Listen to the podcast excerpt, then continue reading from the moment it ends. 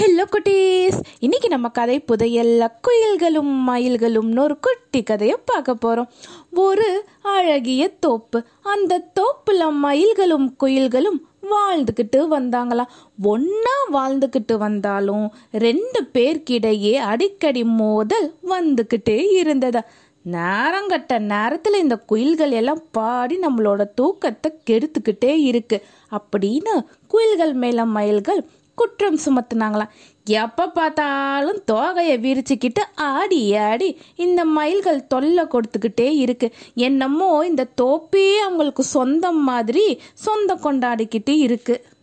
இதனால் நம்மளால் விருப்பம் போல பாடக்கூட முடியல. அப்படின்னு குயில்கள் வந்து மயில்கள் மேலே குற்றம் சுமத்துனாங்களாம் இப்படி ரெண்டு பேரும் அடிக்கடி சண்டை போட்டுக்கிட்டே இருந்ததுனால அந்த தோட்டமே போர்க்களமாக காட்சி கொடுத்ததா? மயில்கள் ஒரு பக்கமாக களம் இறங்குனாங்க குயில்களோ பார்த்துடுறவங்கள ஒரு கை. அப்படின்னு எதிரணியில் சண்டை போடுறதுக்கு தயாராக இருந்தாங்க. இந்த சண்டையை கேள்விப்பட்டதும் அந்த தோப்புல வாழ்ந்துட்டு வந்த ஒரு வயசான அணில் அண்ணா ரெண்டு அணிகளையும் அழைச்சி சமரசம் பேசினதா. ஒரு சில கருத்துக்களை பகிர்ந்துக்கிட்டதா மயில்கள் ஆடுறப்போ குயில்கள் தோப்பை விட்டு வெளியே போங்க. குயில்கள் பாடுறப்போ மயில்களே நீங்க காதை மூடிக்கிட்டு இருங்க அப்படின்னு ஆலோசனை சொன்னதா.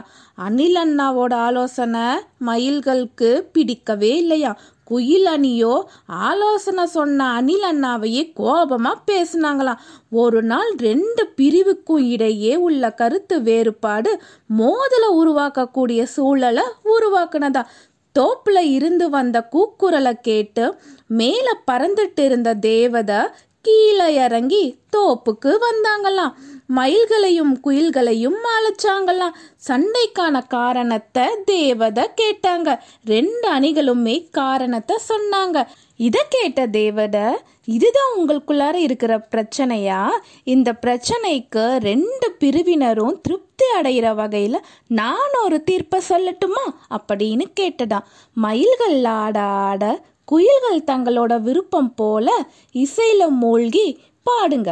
குயில்கள் தங்களை மறந்து பாடும்போது அந்த பாட்டுக்கு ஏற்ப மயில்கள் நீங்க விருப்பம் போல உங்களுடைய தோகைகளை விரிச்சு ஆடுங்க. இதனால ஒருத்தருக்கொருத்தர் எந்த சண்டையும் ஏற்படாது. இந்த தீர்வுல ரெண்டு அணிகளுக்கும் மகிழ்ச்சி தானே? அப்படின்னு தேவதை கேட்டதாம்.